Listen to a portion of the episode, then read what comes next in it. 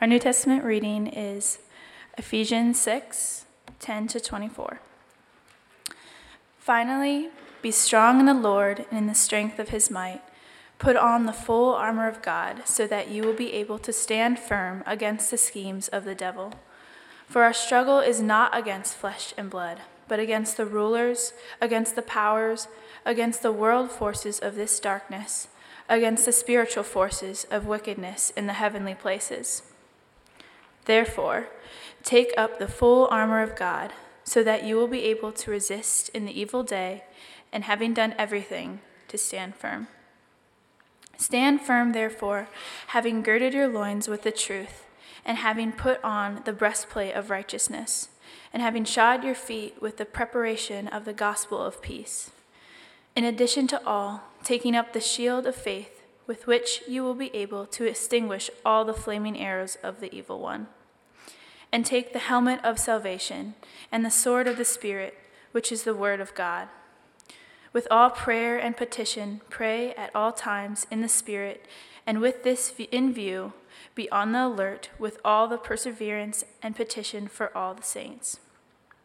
And pray on my behalf that utterance may be given to me in the opening of my mouth to make known with boldness the mystery of the gospel, for which I am an ambassador in chains that in proclaiming it I may speak boldly as I ought to speak. But that you also may know about my circumstances, how I am doing.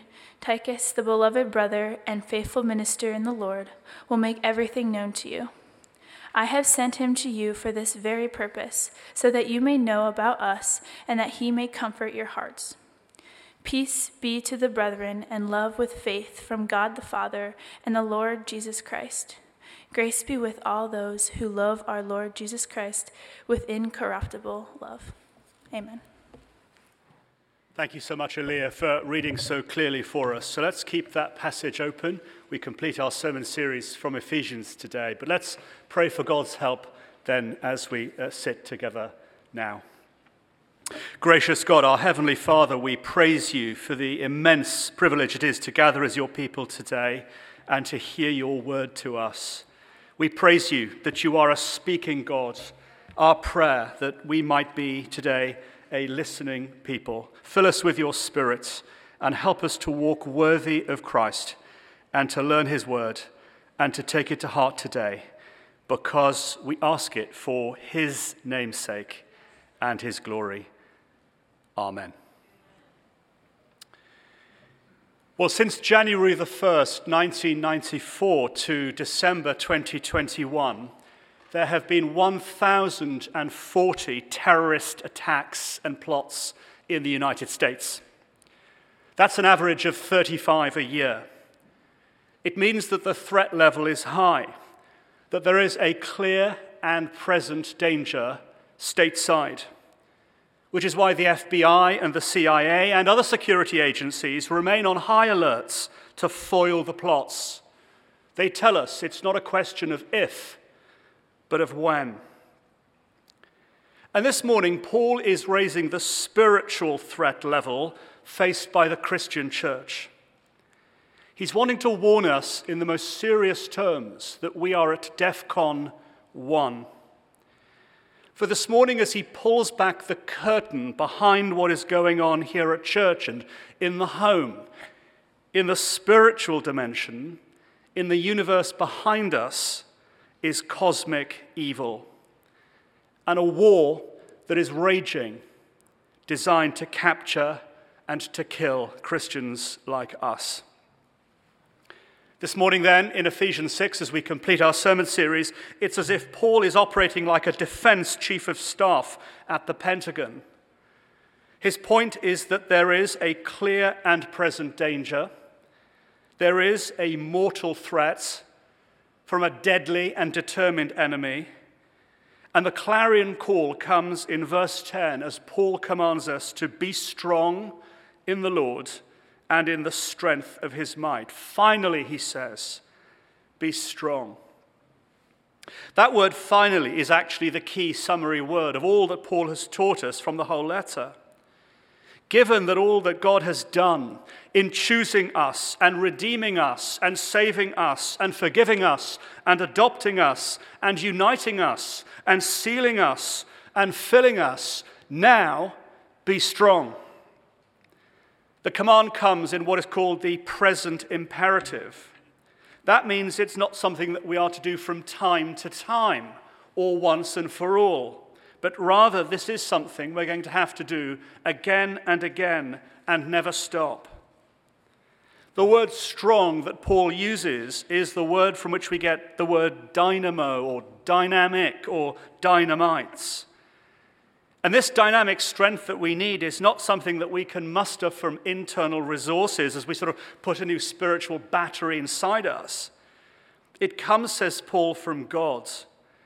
And to underline that, twice Paul's, uh, Paul underlines it be strong in the Lord and in the strength of his strength.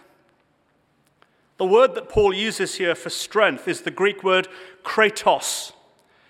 And in Greek mythology, kratos was the God of strength.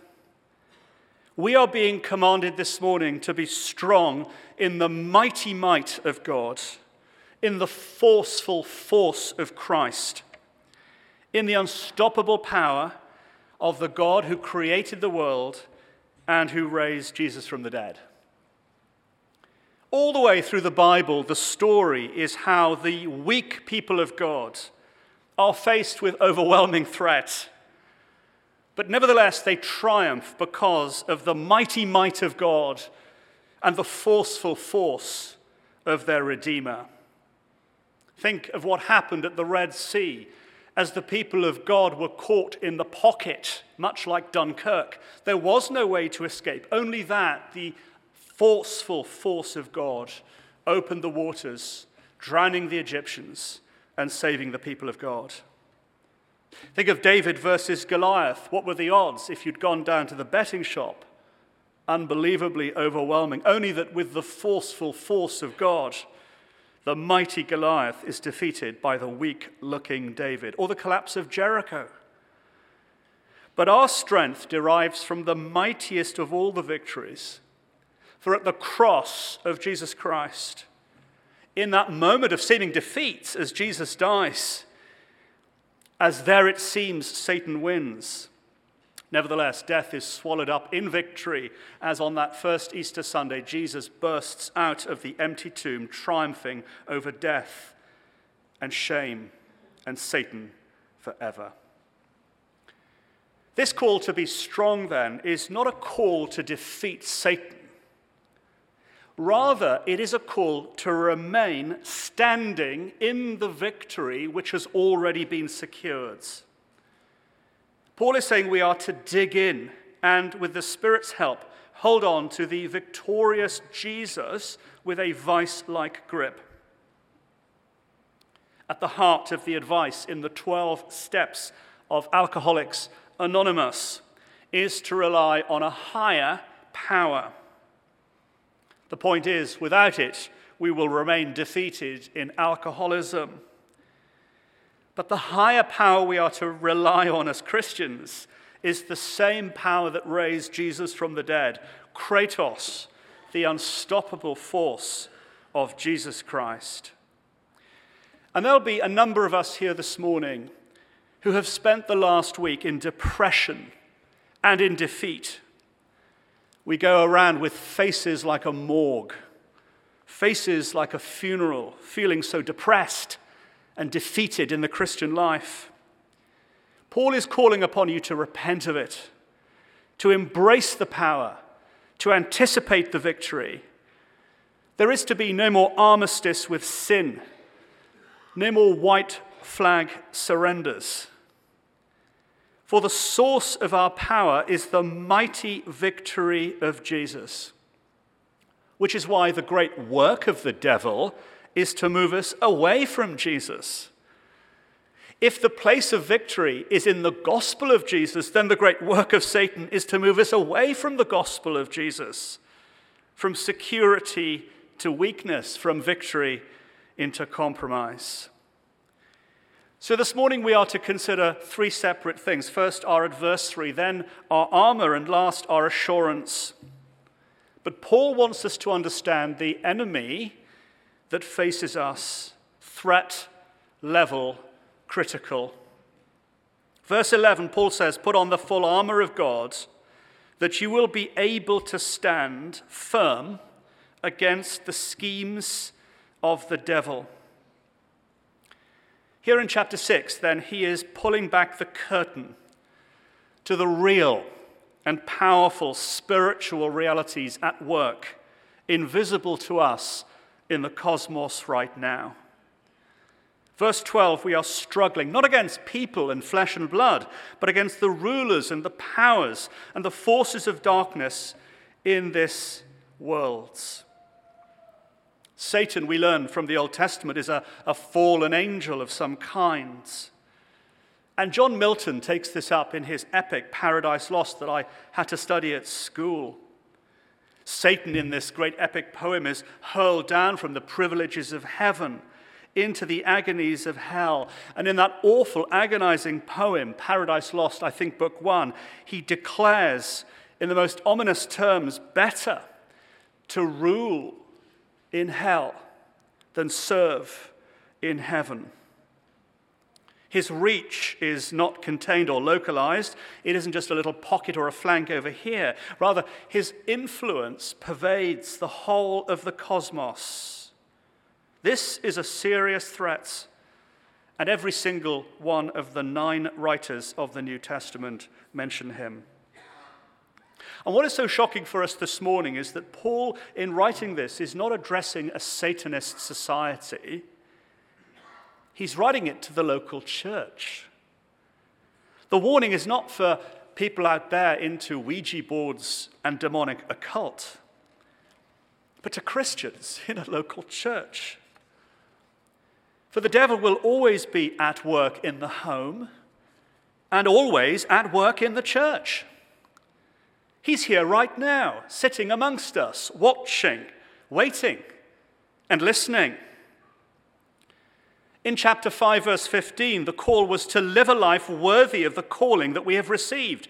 And last week we were in home, sweet home, as the husband led the wife and as the wife submitted to the husbands, as the parents taught their children, as the children obeyed their parents. The week before we were in church as we sung together in psalms and hymns and spiritual songs in unity into the likeness of Christ. But why is it so hard at home?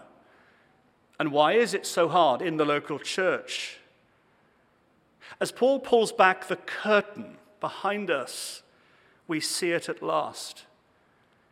For whether we like it or not, want it or not, wish for it or not, accept it or not, if you are a Christian, then you are on the battlefield right now because the Christian life is warfare.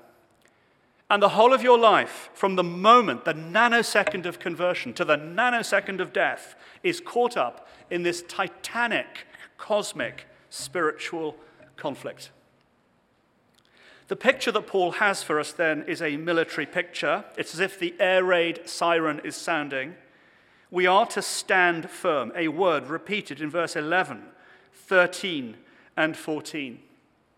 Just as the Roman infantry battalion stood firm under attack with spikes in their sandals designed to make them immovable as they dug in against a long, hard, relentless campaign, so must we it begins the moment we are converted. It will end not sooner than the day we die as the tracer bullets of spiritual attack fire around us. And in verse 12, Paul uses the word struggle. It's a word actually borrowed from the gladiatorial arena in the Colosseum. This is not a distant war out in the Ukraine. It's not a war game on a computer. This is deadly serious. It demands a determined resolve. For Satan is determined to capture and kill you and to destroy our church. Let's then, says Paul, look at his nature as Paul, our intelligence officer, hands us the profile of this enemy, we'll see his nature, his power, then his guile. His nature, Paul says, evil. The word literally means malignant or malign. He's like a cancerous tumor seeking to infect and spread and to destroy health with disease. His power. He rules, says Paul, over the principalities and powers. The picture here is of different battalions in hell. And over all of this, the devil, as prince of this world, rules like a fiefdom with global reach. He's the ruler of our present age. But what is his power? The word devil just means deceiver. The word Satan means accuser. And the key is in the name. Because the only power of Satan is in his lies. The great lie of Genesis 3 did God really say? The great lie of Genesis 3 life would be better without gods. The great lie of Genesis 3 that if you disobey God, you won't die but can flourish and live forever. You will not surely die. It is as we believe the lie that we are captured and destroyed. The only power of Satan is in his lies, but they are destructive. And so a range of metaphors are used in the New Testament of this enemy a rapacious dragon, a poisonous snake, a savage wolf, a roaring lion, the prince of darkness. And the power that Satan has over our world is a power given to him by God.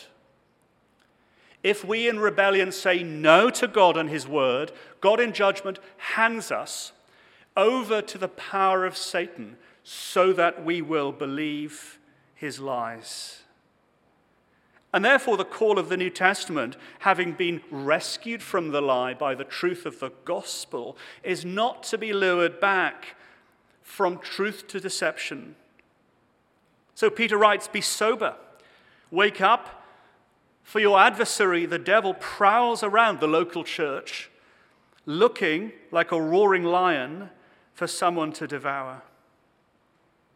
But it's a dirty war, a never ending war of propaganda and deception against the people of God's. John Stott puts it like this of the demonic battalions they have no moral principles, no code of honor, no higher feelings. They recognize no Geneva Convention or restrict or partly civilize the weapons of their warfare. They are utterly unscrupulous and ruthless in their pursuit of their malicious designs. And Martin Luther knew this, for in the words of our final hymn that we're about to sing, for still our ancient foe doth seek to work us woe. His craft and power are great, and armed with cruel hate. On earth is not his equal.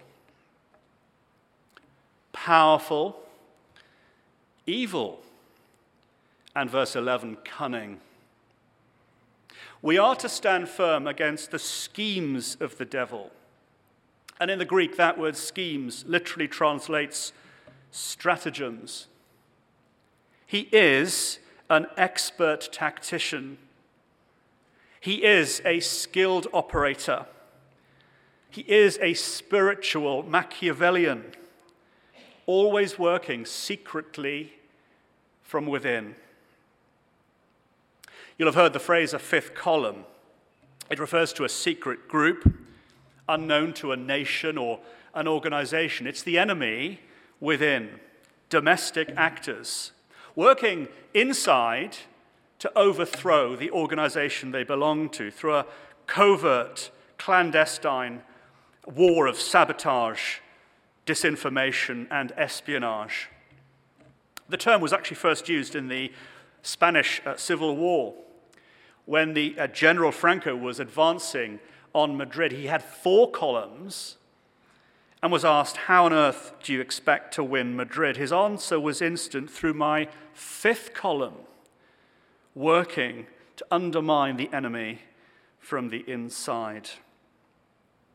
Satan is a master of guile, and his main strategy is to maintain his invisibility. He operates in camouflage, always preparing to ambush the unwitting. Rather like the children catcher from Chitty Chitty Bang Bang, he entices through the lollipops of sin, only to then entrap in the cage of captivity into the eternal castle dungeon of guilt, death, and judgment. And ever since the beginning, Satan has been operating bent on destruction, on the destruction of the church, as Jesus builds his church, the gates of hell rage. But in our post Enlightenment rationalistic culture, no one actually believes this. And in most churches, talk of the devil is dismissed as the domain of lunatics and cranks.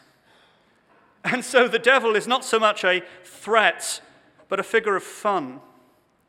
He doesn't really belong in the horror section, but in comedy, with his tail and horns and red stockings and tights reserved for Halloween. The modern church in America, here in the West, has all but forgotten the devil. So there is no need for vigilance. Martyn Lloyd-Jones puts it like this I am certain that one of the main causes of the ill state of the church today is that the devil has been forgotten. Well, how do you picture him? This enemy.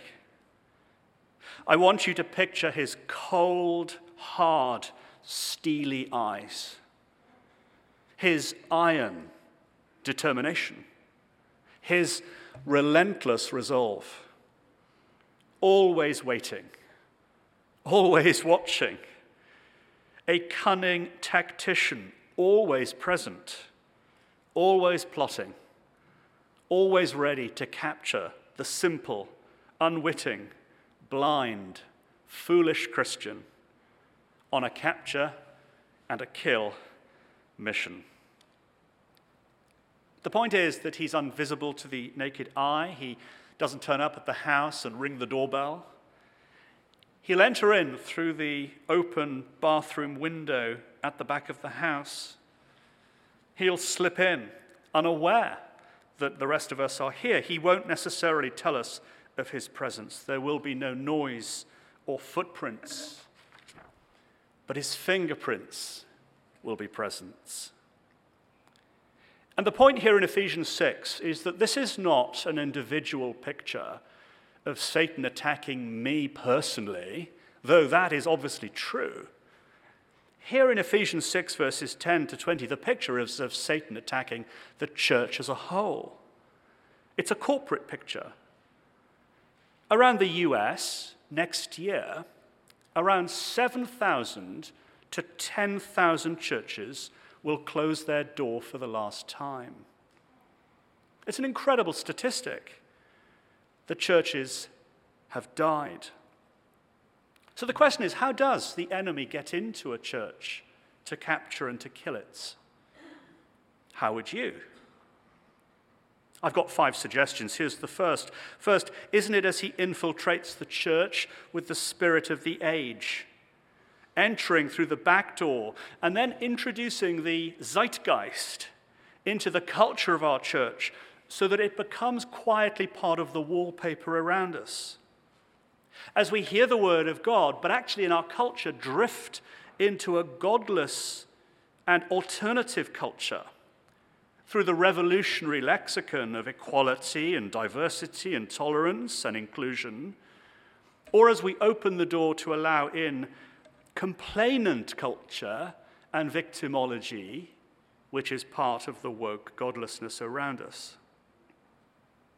Second, could it be as a church allows the gospel of repentance and obedience to be recast within the new frame of what I want to call satisfactionalism? This is a radical individualism in which customer is king and in which my needs must be met. So the church ceases to be a place of correction and instruction and truth, more a drive through or a hospital or a health spa. And of course, satisfactionalism must bring with it the ugly anti authoritarianism that refuses to be corrected and governed and taught, because my emotional and spiritual needs must be met or I become angry. In fact, C.S. Lewis, in his book, The Screwtape Letters, pictures precisely this as in that extraordinary book, the senior devil is training the young devil in how to lure a Christian from the truth of the gospel. Turn them back, says the uh, devil, to consumerism, to the demand that the gospel should not be preached, but rather my needs should be met. And he writes this Surely, if a man can't be cured of church going, the next best thing is to send him all over the neighborhood looking for a church that suits him until he becomes a taster or a connoisseur of churches. The search, he says, for a suitable church will make the man a critic, whereas the enemy, that's God's, demands that he should become a pupil. Or third, could it be that Satan sneaks into a church through a compromised uh, pragmatism? So we pivot from doing what is right according to the Word of God to politically what works best for us given who we are. In his classic book, Taking Heaven by Storm, the Puritan writer Thomas Watson thinks so. He writes this Another subtlety is to draw men into evil under the pretense of good. The pirate does mischief by hanging out false colors. So does Satan by hanging out the colors of religion. He entices men into sinful actions and persuades them much good will come of it. He tells them that in some cases they may dispense with the rule of the word and stretch their consciences beyond a line that may be in a capacity of more service to God in sin? Or is it as we tolerate small sin in our own individual lives or in our lives as a church? Back to Screwtape, where the senior devil tells the young tempter that it's best to go for the gradual drift than the spectacular sin he writes this Indeed, the safest road to hell is the gradual one, gentle slope, soft underfoot, without sudden turnings, without milestones, without signposts. Or could it be last that the way that Satan will enter a church is through broken relationships of trust? in chapter 4, verse 27, that's precisely what Paul warns about. Through anger and bitterness, slander and division, the church is toxified. And it only takes a small injection of cyanide into the well for everyone who drinks from it to be killed. Paul says, Don't give the devil a foothold chapter 4, verse 27, with your anger. And yet, the reality is that so few Christians have the stomach for this. We cannot endure conflicts. We want an easy life. And in so much spirituality in the West, we're not so much soldiers on a battlefield, more spiritual sunbathers on the beach. This is why the church in the US is so weak. We've given up the fight. We're living in a spiritual Switzerland, or, or we're sort of spiritual Bilbo Baggins. I don't want to go on the dangerous journey and face the eye of Sauron. I actually would rather sit in my hobbit hole in the Shire, drinking beer, eating scones by my fire. Don't tell me of danger and of warfare and of trouble and of strife. Give me comforts and security now. J.C. Ryle puts it like this True Christianity, mind that word true, let there be no mistake about it. There is a vast quantity of religion current in the world which is not true, genuine Christianity. It passes muster, it satisfies sleepy consciences, but it's not good money. It's not the real thing that's called Christianity. There are thousands of men and women who go to church and chapel every Sunday and they call themselves Christian. Their names are on the baptismal register. They're reckoned Christians while they're alive. They're married with a Christian marriage service. They're buried as Christians when they die. But you never see any fight about their religion, of spiritual strife and exertion and conflict and self denial and watching and warring. They literally know nothing at all. Such Christianity may satisfy man and those who say anything against it. But it is not the Christianity of the Bible. It is not the religion our Lord Jesus founded. True Christianity is a fight and a battle.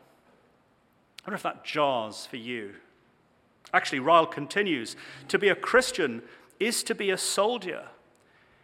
This is how he must behave from the day of his conversion to the day of his death. He is not meant to live a life of religious ease and indolence and security. He must not imagine for a moment that he can sleep and doze his way to heaven like one traveling in an easy carriage. If he takes his standard of Christianity from the children of this world, he may be content with such notions, but he will find no countenance for them in the Word of God. If the Bible is the rule of faith and practice, he will find his lines laid down very plainly. He must fight and do battle. And that's Paul's call to be strong in the might of the strength of God. Inevitably, here in Ephesians 6, we feel somewhat overwhelmed by the enemy we face, by this call to battle. And inevitably, we wonder now can we stand against it? And it's our second point as Paul takes us to our armor. We can, he says, with the armor of God's. Put on the full armor of God so that you will be able to resist on the evil day. And having done everything to stand firm, verse 14, stand firm then with the truth uh, around your waist, the breastplate of righteousness in place. Verse 15, having strapped to your feet the preparation of the gospel of peace. And in addition to all of this, take up the shield of faith to extinguish all of the flaming arrows of the evil one, and the helmet of salvation, and the sword of the Spirit, which is the Word of God. Well, it was in September 1938 when British Prime Minister Neville Chamberlain returned from Munich. He had met with the Fuhrer to discuss peace terms. You can go and you can see it online as he walks off the plane and then he says, I have in my hand a piece of paper signed by the Fuhrer himself. Peace in our time. Within months of the Fuhrer having signed the bit of paper, 1939, Poland was being invaded as the tanks rolled in for attack. And it was to take a Churchill to tell the nation the truth as he stood at a dispatch box in the House of Commons in the words of the well known speech. Even though large tracts of Europe and many old and famous states have fallen, all may fall into the grip of the Gestapo and all the odious apparatus of Nazi rule, we shall not flag or fail. We will go on to the end. We will fight in France. We will fight on the seas and oceans. We will fight with growing confidence and growing strength in the air. We will defend our island, whatever the cost may be. We will fight on the beaches and on the landing grounds. We will fight in the fields and in the streets. We will fight in the hills, and we will never surrender. And even if, which I do not for a moment believe, this island or a large part of it is subjugated and starving, then our empire beyond the seas, armed and guarded by the British fleet, will carry the struggle on until, in God's good time, the new world with its power and might steps forth to the rescue for the liberation of the old. For to be Christian means never to surrender but always to fight. Paul looks defeated as he writes this letter. He's a prisoner of Nero in Rome under house arrest. But as he looks at his sentry guard, this Roman infantryman, he sees the armor that leads him to the picture which we have here. We may feel defeated and we may feel weak and the idea of mortal combat against these spiritual demonic intelligences and cosmic powers may terrify us. But we have the kit for the theater of conflict. Put on the full armor of God. In the Old Testament, God is pictured as putting on armor for the fights. And God is pictured as being in warfare against evil. So, if God is in warfare against evil and we are on God's side, we are at warfare with evil. And if in the Old Testament, as God goes into conflict with evil, he has to put armor on, so must we. In Psalm 93, God girds himself with armor against the floodwaters of evil as they rise. And in Isaiah 59, our reading earlier on from Dana, as we heard that God is putting on armor against the fight with evil. This armor is not something that we need to go on eBay or Amazon to get hold of. It's given to us, and it's effective for us the full armor of God. And if the tactic of Satan is lies, then the armor we need is truth. If the way that Satan seeks to win individual Christians or destroy churches is through error and lies and deception, then the way in which we stand firm is with the truth of the gospel.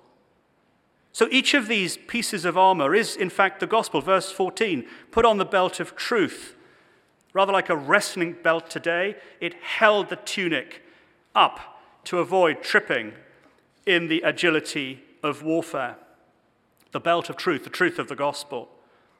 Verse 15 the breastplate of righteousness as soon as we come to Jesus, we're made right in the gospel. Put on the truth that you are right in God, in the gospel, as the breastplates.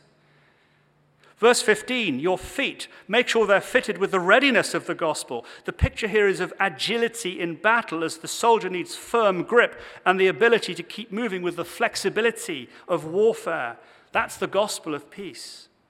Verse 16, take the shield of faith. The shield that Paul is talking of here wasn't a small shield, it was about five foot by 2.5 feet. It was a huge shield that actually protected the whole of the centurion or the Roman infantry from attack. And they had a defensive formation called the tutela, or the tortoise or turtle where under attack the infantry division would have a series of shields to the front, then to the side, then to the top, and they became an impregnable units defending and moving forward. Indeed, the picture here is actually borrowed from the opening scene of Gladiator, as these fiery darts move in against the position. It is that opening scene of Gladiator as Russell Crowe, the general of these armies of the north, uh, um, gives the command, unleash hell, and you see the full arsenal of these incendiary missiles, these fiery arrows raining down. These arrows were extraordinary. They were hollow in their shafts. They were dipped into a flax or a wax pitch.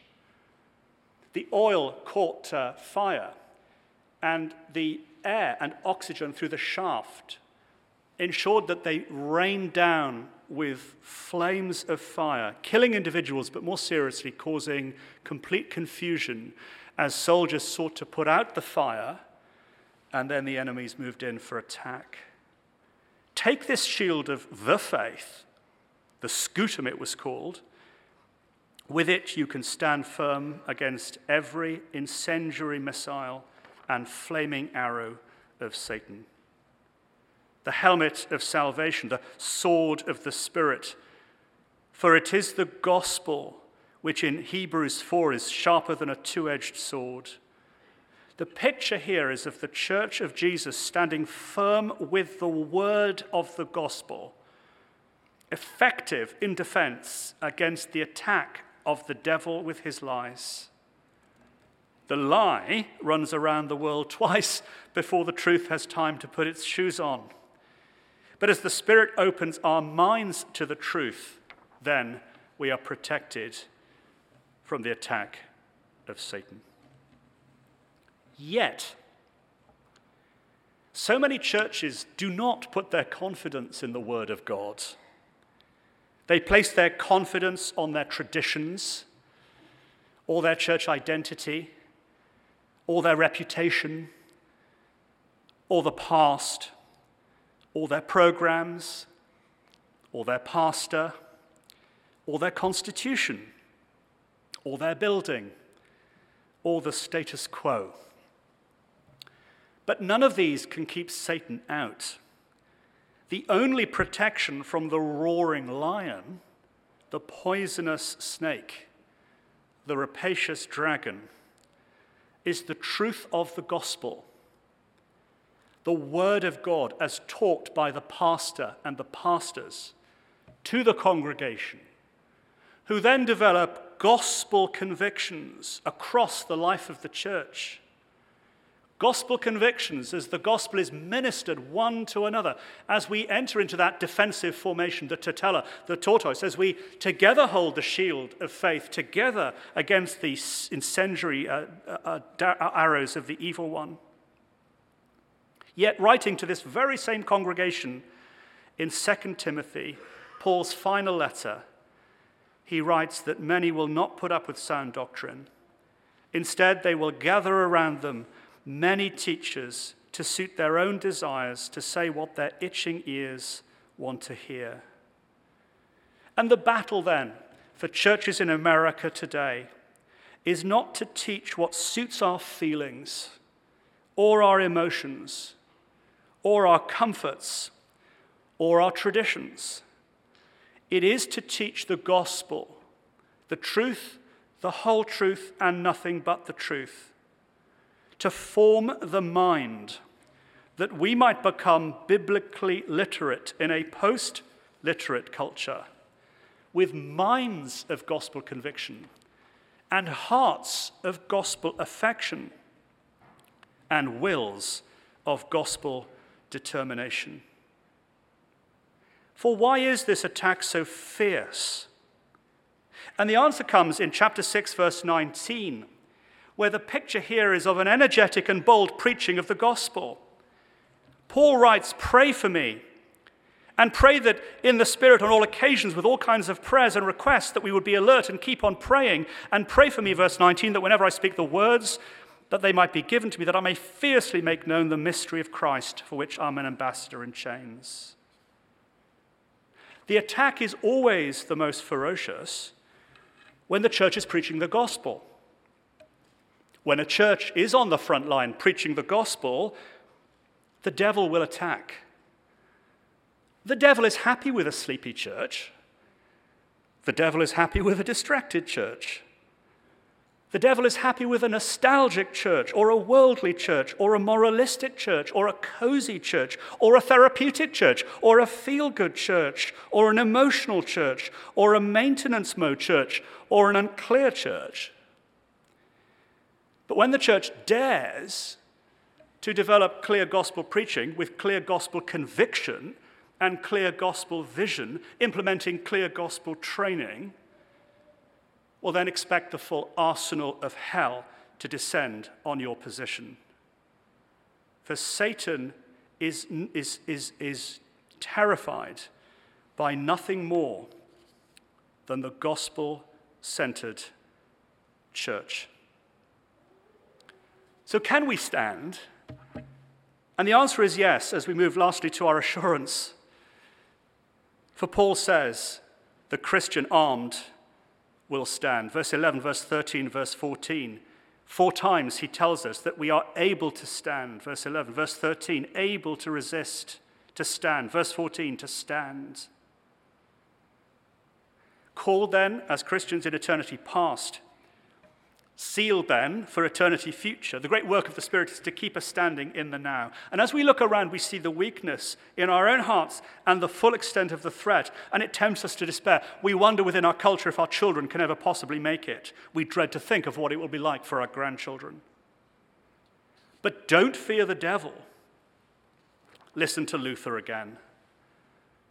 And though this world with devils filled should threaten to undo us, we will not fear, for God hath willed his truth to triumph through us.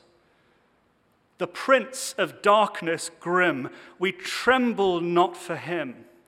His rage we can endure, for lo, his doom is sure.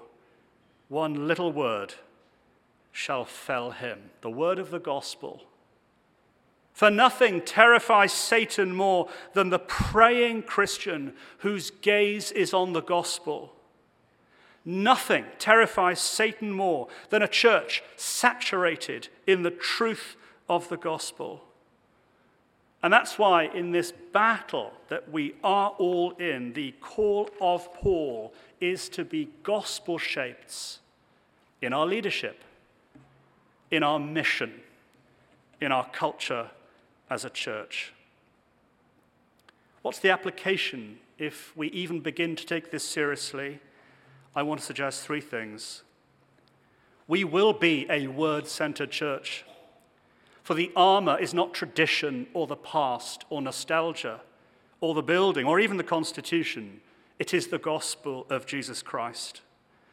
And the reason why God gifts his church with pastors is to teach that word so that the church is not led by the pew, but by the pulpit through the word of God.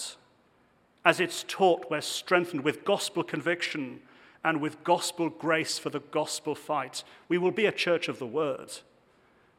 Verse 18, we will be a church of prayer. For as we pray for the Spirit to strengthen us, He will do it through the Word. That's why every single one of us must be at the main monthly prayer meeting if we take this seriously, to pray for our church. And last, we will be a gospel bold church. For in verse 19, the reason the church exists is to proclaim the gospel with a freedom of speech and a courage of heart. Pray, says Paul that I may speak boldly as I should. It's striking as we conclude our sermon series. In battle, verses 10 to 20, we end the epistle not in warfare, but in peace. Look how Paul ends in verse 23 peace or shalom. It's the same peace we started the letter with. Peace to the brothers and sisters. Verse 24 grace, the never ending grace to all who love the Lord Jesus with an undying love. For though this sounds frightening to us, we are enveloped in the gospel, in Christ, in the security of his love and grace and peace. And it's ironic that as we go into battle for the gospel, we stand in the peace and grace of God's. And that grace in verse 24 means that no matter how many times we have fallen before Satan, like Pilgrim in Pilgrim's Progress, we get up and journey on. It doesn't matter how many times we have fallen and sinned and been captured, because the blood of Jesus forgives us all our sin. Whatever is on your conscience, it's washed away in the victorious death, in the wonderful grace, in the never ending love of the Jesus who cares for you. And the defeat then of Satan is that, that we will not be won back because the grace of Jesus is sufficient to cover us no matter who we are or what we have done through the saving death and mighty resurrection of Jesus Christ. So let's pray. Gracious God, our Heavenly Father, we pray today that we might be a people secure in Christ. We praise you that on the cross he took our sin and guilt and defeated Satan forever. Help us to stand firm in Christ by the power of your Spirit. Give us courage in the battle. Give us confidence in Christ. Protect us individually and corporately too, that we might be those who hold fast to the gospel of grace as a word centered, spirit filled church. Because we ask it for Jesus' sake. Amen.